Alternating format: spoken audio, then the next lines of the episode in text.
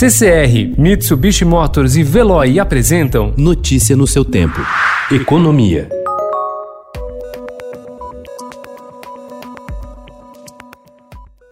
O movimento Renda Básica que Queremos, que reúne cento e sessenta e três organizações da sociedade civil, lançou ontem uma campanha para pressionar senadores e deputados a prorrogarem o auxílio emergencial de seiscentos reais até dezembro deste ano, quando termina o estado de calamidade pública decretado durante a pandemia da covid dezenove.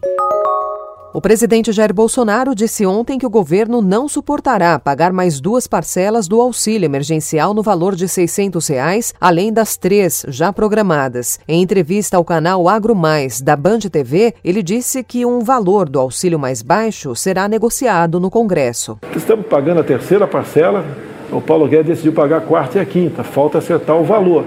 A União não aguenta outro desse mesmo montante, que por mês nos custa cinquenta bilhões de reais. O comércio voltando a abrir esse valor emergencial, que vai ser negociado com a Câmara, presidente da Câmara, presidente do Senado. Nós podemos ter um valor um pouco mais baixo, né, e prorrogar por mais dois meses, talvez, a gente suporte, mas não com o valor cheio de seiscentos reais.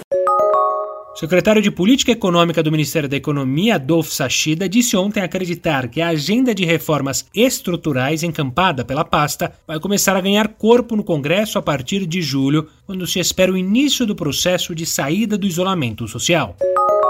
Com a expectativa de que a pandemia leve uma onda recorde de pedidos de recuperação judicial pelas empresas, cresce a preocupação de que o Poder Judiciário não dê conta dessa nova demanda. Com a atuação no Superior Tribunal de Justiça, focada em direito privado, o ministro Luiz Felipe Salomão defende ser preciso achatar essa curva de procura pela justiça, a exemplo do que se tenta fazer no sistema de saúde. Relator no Senado de projeto que estabelece um novo marco legal para o setor de saneamento no país, o senador Tasso Gereissati afirmou ontem que ainda existem poucos e diminutos pontos de resistência ao texto, que deverá ser votado amanhã.